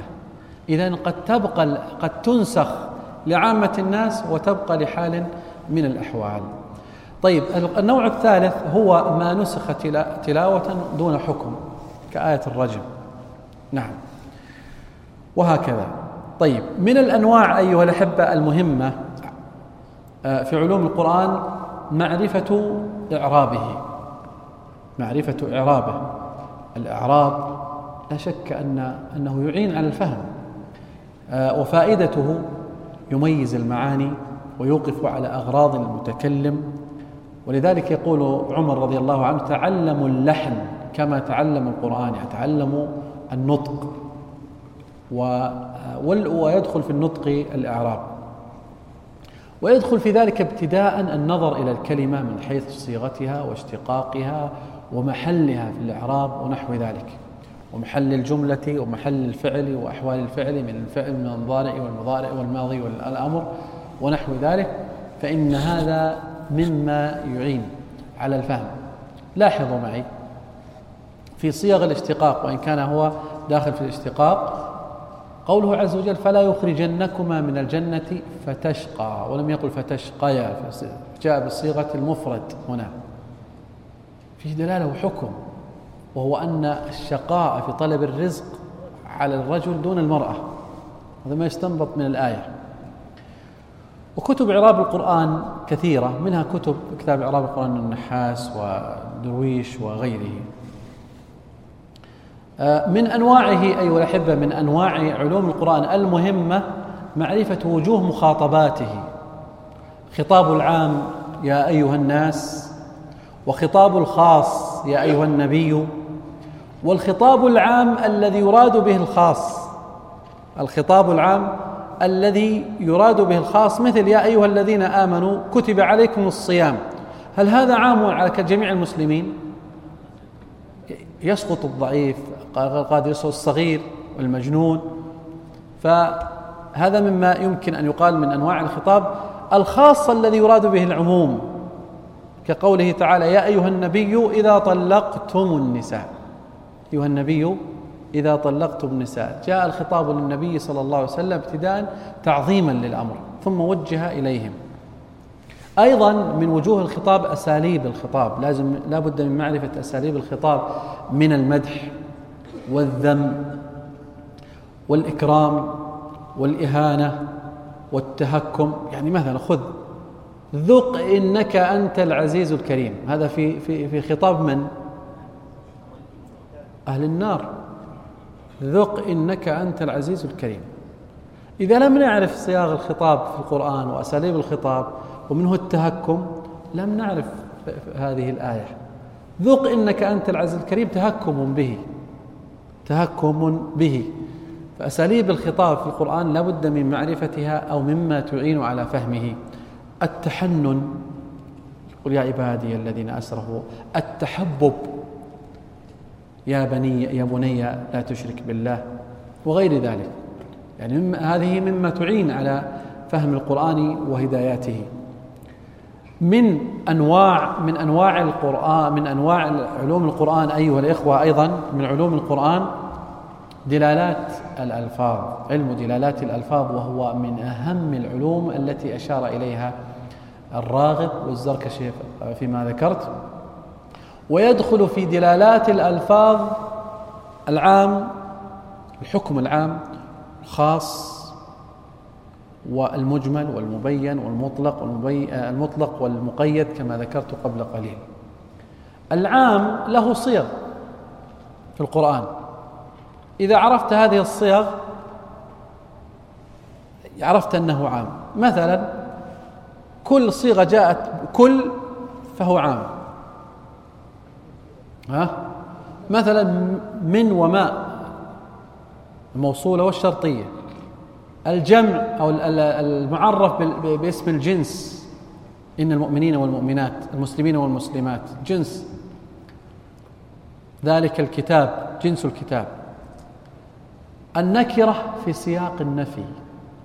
والنكرة في سياق النهي. والنكرة في سياق الشرط والامتنان كلها تدل على العموم. فأدوات العموم كثيرة. معرفتها بها تعرف أن هذا اللفظ عام أو خاص وربما هذا أخذتموه في آه، التفسير آه، الخاص من أدواته الاستثناء والشرط والغاية. آه، يعني ترتيب الأمر على غاية أو نهاية. فيه أي أيضا في في فيما يتعلق بالخاص والعام تخصيص العام مثل قول الله عز وجل يا أيها الذين آمنوا لا تدخلوا بيوتا غير بيوتكم حتى تستأنسوا وتسلموا. هذا عام. طيب هنا الآية التي بعدها قال ليس بآيتين ليس عليكم جناح أن تدخلوا بيوتا غير مسكونة. فهنا خاص خاص من من هذا العام. إذا هو أخرج بعض أخرج بعض أنواع الخاص بعض أنواع العام. المجمل والمبين. كلوا واشربوا حتى يتبين لكم الخيط الأبيض من الخيط الأسود من الفجر. من الفجر هذا تبيين للمجمل. المطلق والمقيد. المطلق مثل وأشهدوا إذا تبايعتم والمقيد وأشهدوا ذوي عدل منكم. فيؤخذ من هذا أن الشهادة أن يشترط في الشاهدين أن يكون ذوي عدل. المنطوق والمفهوم والإشارة وهذا باب عظيم. المنطوق والمفهوم. المنطوق هو الصريح والظاهر. يا أيها الذين آمنوا كتب عليكم الصيام. المفهوم ما هو؟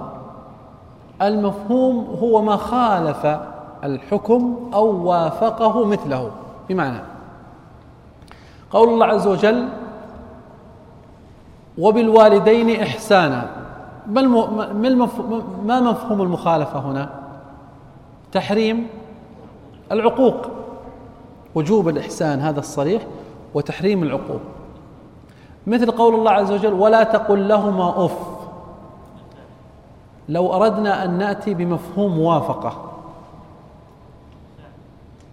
وهو أولى من الأف يعني ولا تضربهما ولا تشتمهما ها؟ نعم. ف باب المفهوم واسع في كتاب الله عز وجل ويعطينا دلالات واسعة. وأوسع منه أوسع من المنطوق. والمفهوم إيش؟ من يأتي لي وله هذه الكرت؟ هذا هذا كرت جائزة ولا ما أدري إيش هذا؟ قائمة شراء من المكتبة. فيه دلالة في كتاب الله هي أوسع من المنطوق والمفهوم. إيش؟ الإشارة أحسنت. دلالة الإشارة سم شيخ. دلالة الإشارة هذه أوسع الدلالات ولكنها آه، صعبة. لا يستطيعها إلا من يفهم كتاب الله عز وجل وأدوات اللغة آه، وأدوات الاستنباط. يعني مثال قول الله عز وجل وعلى المولود له رزقهن وكسوتهن بالمعروف. استنبط بعضهم عشر دلالات عشر أحكام مستنبطة بالإشارة. من هذه الآية. عشر أحكام مستنبطة منها الصريح ومنها الإشارة. يعني مثال من الإشارة في قوله وعلى المولود له أن الأب أن الإبن ينسب لأبيه. الآية ما أرد ذلك ولا نصت عليه. يعني بمعنى ليس المقصود في هذه الآية أن تقول أن الولد ينسب لأبيه وإنما فهمناه بالإشارة من دلالة من دلالات الآية. ولذلك فهم ابن عباس رضي الله تعالى عنه آجل النبي صلى الله عليه وسلم من سورة النصر ولم يفهمه كبار الصحابة إشارة لأنه أمره بالنصر إذا جاء نصر الله والفتح ثم أمره بعد ذلك بالتسبيح والحمد. ولا يناسب ذلك إلا أن يكون ذلك دال على إتمام رسالته. فعلم الإشارة ودلالة الإشارة هذه من أوسع لكن أوسع الدلالات لكنها خطيرة تحتاج إلى يعني ضوابط شروط من أهم شروطها معرفة السياق دلالات اللفظ وأن يكون تكون الدلالة موافقة لمقصود الآية ومقصود النصوص الشرعية غير مخالفة للنصوص الشرعية. وأن لا يكون صاحبها صاحب هوى. يعني صاحب الهوى يمكن أن يستنبط إشارة مثلا ألا إن أولياء الله استنبط منها أخذوا منها إشارة الرافضة على أن أولياء الله الأئمة اثني عشرية. فيمكن يستنبط الإشارة بحسب معتقده وهواه. من العلوم المهمة أيها الأحبة المحكم والمتشابه وهذا علم عظيم.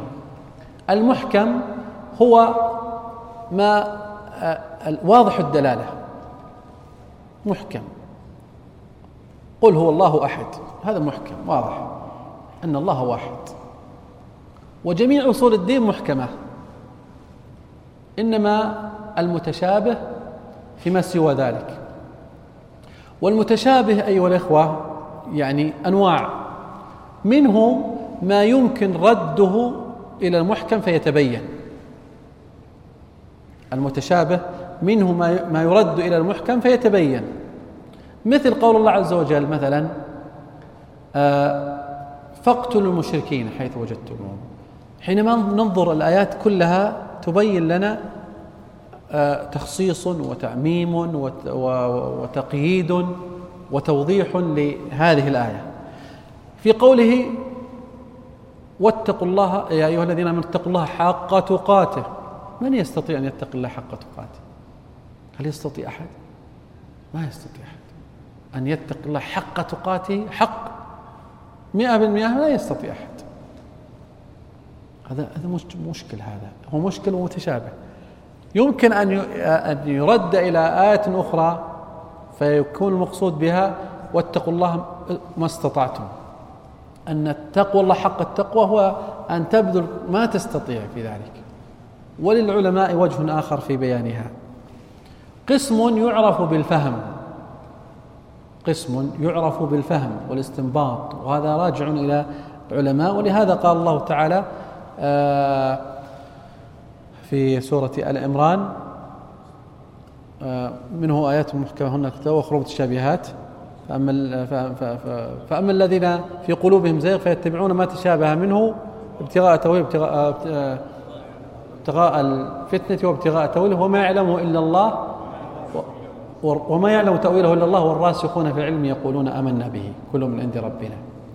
في القراءة الثانية وما يعلم تأويله إلا الله والراسخون. قراءة الثانية. فتدل على أن الراسخين يعلمون المتشابه بما أتاهم الله من الرسوخ في العلم وهذا يعلمونه برده إلى المحكم أو بفهمه بحسب أدوات الفهم. وقسم ما لا سبيل إلى الوقوف عليه على حقيقته. مثل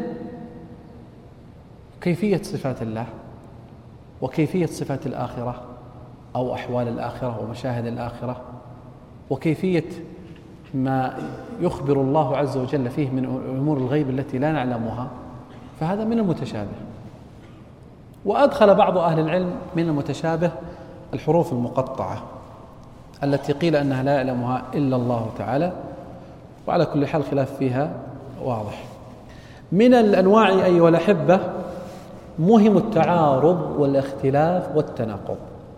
تأتي آيتان بينهما بينهما موهم التعارض ليست متنا... بين ليس بينهما تعارض وإنما آه يعني الناظر إليهما آه يظن أن هناك أن بينهما تناقض واختلاف. يعني مثال في قول الله عز وجل وقفوهم إنهم مسؤولون في آية أخرى فيومئذ لا يسأل عن ذنبه إنس ولا جان هنا إثبات وهنا نفي. كيف نجمع بينهما؟ هنا قواعد ذكرها أهل العلم في فهم الموهم التعارض. اولا أن آه، يكون المخبر عنه وارد على أحوال مختلفة. كقصة آدم أو خلق آدم من تراب من طين لازم من حمأ مسنون من صلصال كالفخار. هذه مراحل خلقه. آه، اختلاف الموضع. وقفوهم مسؤولون وإنهم مسؤولون هذا في موضع. و فيومئذ لا يسأل عن ذنبه إنس ولا جان هذا في موضع. هذا في موضع الحساب وهذا في موضع آه، آه، آه، قبول سؤال الاعتذار. سؤال الاعتذار لا يقبل والسؤال الحساب يسألون عنه. وهكذا أيضا لاختلافهما في الفعل فلم تقتلوهم ولكن الله قتلهم يعني القتل إيصال الأثر وتحقيقه بإذن الله تعالى. أيضا أيها الإخوة من العلوم الأنواع المتشابه اللفظي. ما هو المتشابه اللفظي؟ المتشابه اللفظي وأن تأتي آيتان بينهما تشابه لفظي مع اختلاف في الألفاظ. مثل وأوحينا إلى موسى إذا استسقاه قومه أن اضرب بعصاك الحجر فانبجست فانفجرت. وفي سورة الأعراف و وحينا إلى موسى إذ استسقاه قومه أن اضرب بعصاك الحجر فانبجست. في سورة البقرة وإذ استسقى موسى لقومه فقلنا اضرب بعصاك الحجر فانفجرت. هذا المتشابه اللفظي. النظر فيهما بحسب السياق. هذا السياق وارد في إظهار الامتنان وإظهار الامتنان مناسب أن يأتي فيه بأكمل النعمة والانفجار وهذا في سياق الأخبار عنهم فأتى بالنعمة في بدايتها. هذا السياق المتشابه اللفظي وهو غالبا في القصص غالبا أقول في القصص وقد يرد في غيرها وهناك كتب كثيرة في هذا الباب منها آه، ملاك التأويل لأبي جعفر بن الزبير وهو من أفضلها ودرة التنزيل للرازي وكشف المعاني لابن جماعة. من العلوم أيضا أيها الأحبة الوجوه والنظائر. ما الفرق بينهما؟ الوجوه والنظائر. الوجوه أن تأتي كلمة في القرآن بمعاني مختلفة. مثل أمة أتت بمعنى جماعة وأتت بمعنى فرد إن إبراهيم كان أمة وأتت بمعنى وقت وأتت بمعنى ملة وقبيلة. كل لفظ بحسب السياق. هذا الوجوه. النظائر ما هو؟ النظائر هي أن تأتي يعني آية فتورد نظائرها وشبائهها من الآيات التي وردت في الموضوع. مثلا آيات الصلاة. هذه نظائر. آيات الصيام. هذه نظائر. وهكذا. فالنظائر هي الآيات ذات الموضوع الواحد. والوجوه هي لفظة واحدة جاءت بمعاني مختلفة. هذا الحقيقة باب عظيم لمعرفة تفسير كتاب الله عز وجل. وفيه كتب من آه، أهمها كتاب الوجوه نزهة الأعين النواظر في علم الوجوه والنواظر النظائر لابن الجوزي وكتاب الوجوه والنظائر للدامغاني أيضا كتاب جيد. وقد آه، ذكر أهل العلم في أهمية هذا العلم قال مقاتل لا يكون الرجل فقيها كل الفقه حتى يرى للقرآن وجوها. ومن الأنواع أيها الأحبة الأمثال في القرآن. من علوم القرآن الأمثال في القرآن. والله عز وجل قال وتلك الأمثال نضربها للناس وما يعقلها إلا العالمون. فعقل الأمثال ومعرفة دلالاتها وهداياتها ودروسها علم عظيم. ولهذا قال الماوردي من أعظم علوم القرآن علم الأمثال. وقد عده الشافعي مما يجب على المجتهد معرفته من علوم القرآن. وهي قسمان. الأمثال الصريحة مثل آه، مثلهم كمثل الذي استوقد نارا. صريح واضح. إن الله لا يستحي أن يضرب مثلا ما بعوضة. صريح. الكامنة وهو المستنبطة من القرآن. مثل آه، في القرآن دل على آه، أن خير الأمور الوسط. آيات تدل على أن خير الأمور الوسط. مثل قول الله عز وجل والذين إذا أنفقوا لم يسرفوا ولم يقتروا لا فارض ولا بكر ولا تجهر بصلاتك ولا تخافت بها. كل هذه الآيات دالة على الوسط في الأمور. وهكذا. إذا هي الأمثال نوعان. والثاني حقيقة باب واسع في الاستنباط آه، والتقعيد من القرآن والرجوع إلى القرآن. في آه، ضرب الأمثال آه، وربط الحياة بها. من أنواع أيضا من الأنواع أيها الأحبة أقسام القرآن. وهذا باب عظيم. تحدث فيه ابن القيم رحمه الله تعالى فأبدع في كتاب أقسام القرآن. والله عز وجل أقسم بنفسه وأقسم بالمخلوقات وأقسم بالمخلوقات كثيرة. الشمس والقمر والليل والضحى والفلق والفجر والعصر وغير ذلك. وهذه الأقسام لها دلالات نفيسة وعظيمة. إيش المناسبة بين مثلا والعاديات ضبحا إلى قوله إن الإنسان لربه لكنود؟ ما المناسبة بين القسم وجواب القسم؟ المناسبة أن الله تعالى أقسم بالخيل إشادة بها. وذم هذا الإنسان الذي لم يعرف قيمته في قوله إن الإنسان لربه لكنود. كان يقول انظر هذا الحيوان عرف قدره وحكمة خلقه وأنت لم تعرف حكمة خلقه.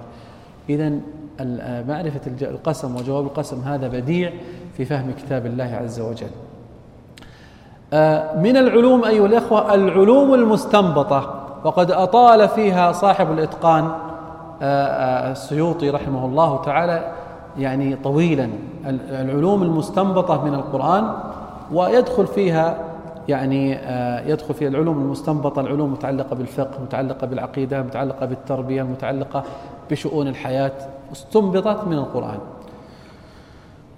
ولا شك أن القرآن فيه كل شيء لقول الله عز وجل تبيان لكل شيء وابن مسعود رضي الله تعالى عنه قال من أراد العلم فليثور القرآن. ويقول أحد العلماء ما من شيء إلا يمكن استخراجه من القرآن لمن فهمه الله عز وجل. من العلوم أيها الأحبة أيضا المهمة الإعجاز القرآني وهو أنواع الإعجاز البلاغي والإعجاز التشريعي والإعجاز العلمي الحديث الآن الذي توسعوا فيه وربما أنهم آه، يعني أخرجوا كتاب الله عز وجل من كونه هداية إلى كونه اكتشافات ويعني آه، مظاهر. علمية وهذا الحقيقة آه، يعني ربما أقول أنه لا لا يناسب مع مقاصد القرآن في كونه هداية للناس. نعم قد يناسب مع الكفار في آه، المشركين في في إثبات آه، حقائق في إثبات إعجاز القرآن وسبقه نعم. من المناسبات أيضا نختصر من من أنواع العلوم القرآن علم نفيس جدا جدا وفيه يعني من دخله فقد وجد آه، ثروة. وهو باب آه من يقوله المناسبات. هذا من أبدع أبواب علوم القرآن. يعني جعلته في الختام هو وغيره. قال الرازي أكثر لطائف القرآن مودعة في الترتيبات والروابط. أكثر لطائف القرآن مودعة في الترتيبات والروابط. الروابط بين الآيات الترتيبات لماذا قدم كذا على كذا الروابط بين السورة والسورة أو افتتاح السورة بخاتمتها. حقيقة يعني باب واسع. يعني خل أذكر لكم مثال. آيات الطلاق جاء فيها في وسطها أو في نهايتها قوله تعالى حافظوا على الصلوات والصلاة الوسطى. من مناسبة؟ نعم عبد الله محمد. ما طيب ها؟ اهتمام الاخره مع الدنيا يعني كأنه انتشلهم من مشكلاتهم الداخلية إلى العلاقة مع الله عز وجل. أو كأنه قال إذا أردتم العلاج فعليكم بالصلاة والنبي صلى الله عليه وسلم إذا حزبه أمر فزع ويعني هذا أيضا يشير إلى أنكم لا تشغلكم مشاكلكم عن الصلاة أو عن عن عبادتكم لله عز وجل. آه من أفضل الكتب في المناسبات طبعا كتاب الرازي وإن كان فيه يعني يعني أشياء أخرى ككلام يعني من توسعه في الكلام وغيره. في كتاب جميل ونفيس في هذا اسمه البرهان في مناسبة ترتيب سور القرآن لأبي جعفر بن الزبير رائع ونفيس. وكتاب تناسق الدرر في تناسب الآيات والسور للسيوطي. كتاب نظم الدرر للبقاعي إلا أن فيه تكلف واسع. آه، من العلوم أيها الأحبة العلوم الجديدة المتجددة النفيسة. في علوم القرآن والتي توصلك مباشرة إلى الهدايات هي علم مقاصد القرآن. مقاصد القرآن. سبحان الله هذا علم عظيم. غفل عنه كثير من الباحثين. مقاصد القرآن أيها الأحبة تعني أن القرآن أنزل لمقاصد. من أعظمها أعظم مقصد لكتاب الله عز وجل هو التعريف بالخالق. التعريف بالله. تصور لو أنك تقرأ القرآن لتتعرف على الله. في كل آية في كل آية تعرفك بالله عز وجل. لكان ذلك عظيم. من مقاصد القرآن إصلاح شؤون البشر وتنظيم حياتهم وحقوقهم. من مقاصد القرآن آه، ربط الناس بالآخرة وانتزاع قلوبهم من الدنيا انتزاع الدنيا من قلوبهم ويعني تعلقها بالآخرة. من مقاصد القرآن أيها الأحبة بناء البشرية والعمران في الأرض. من مقاصد القرآن التزكية تزكية النفوس وتنمية العقول. كل هذه مقاصد عظيمة في كتاب الله عز وجل حينما ننتبه لها وننظر إليها فإنها مفتاح عظيم. من المقاصد مقاصد السور. وهذا باب عظيم جدا لمن وفقه الله تعالى. فإن مقصد السورة يفتح لك الطريق إلى فهمها. حينما جعلنا سورة الفاتحة في العبودية فإن أولها في التعريف بالمعبود وسطها في في الاعتراف بالعبودية له وآخرها في سؤال الطريق الصحيح في هذه العبودية والسلام من طريق المخالفين.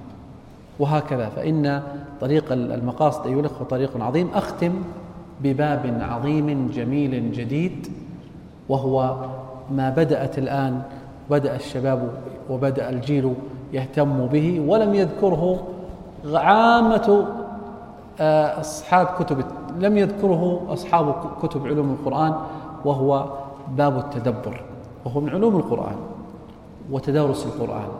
لم لم أجده في كتاب من الكتب التي ذكرتها. باب يعني العيش مع كتاب الله هداية وتزكية وإصلاحا وتذكيرا وتنمية. باب النظر لكتاب الله عز وجل لما يريده الله ليدبروا آياته. وهذا الحقيقة يحتاج إلى آه، دورة خاصة.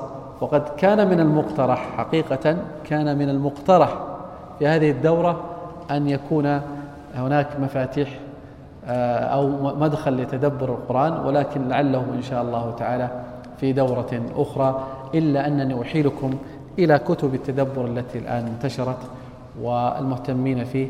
نسأل الله عز وجل أن يرزقنا وإياكم فهم كتابه على الوجه المطلوب وأن يفتح لنا ولكم أبواب الفهم والاستنباط والمعرفة وأن يرزقنا وإياكم الهداية بكتابه وأن ينفعنا ويرفعنا بالقرآن وصلى الله وسلم على نبينا محمد وعلى آله وصحبه أجمعين.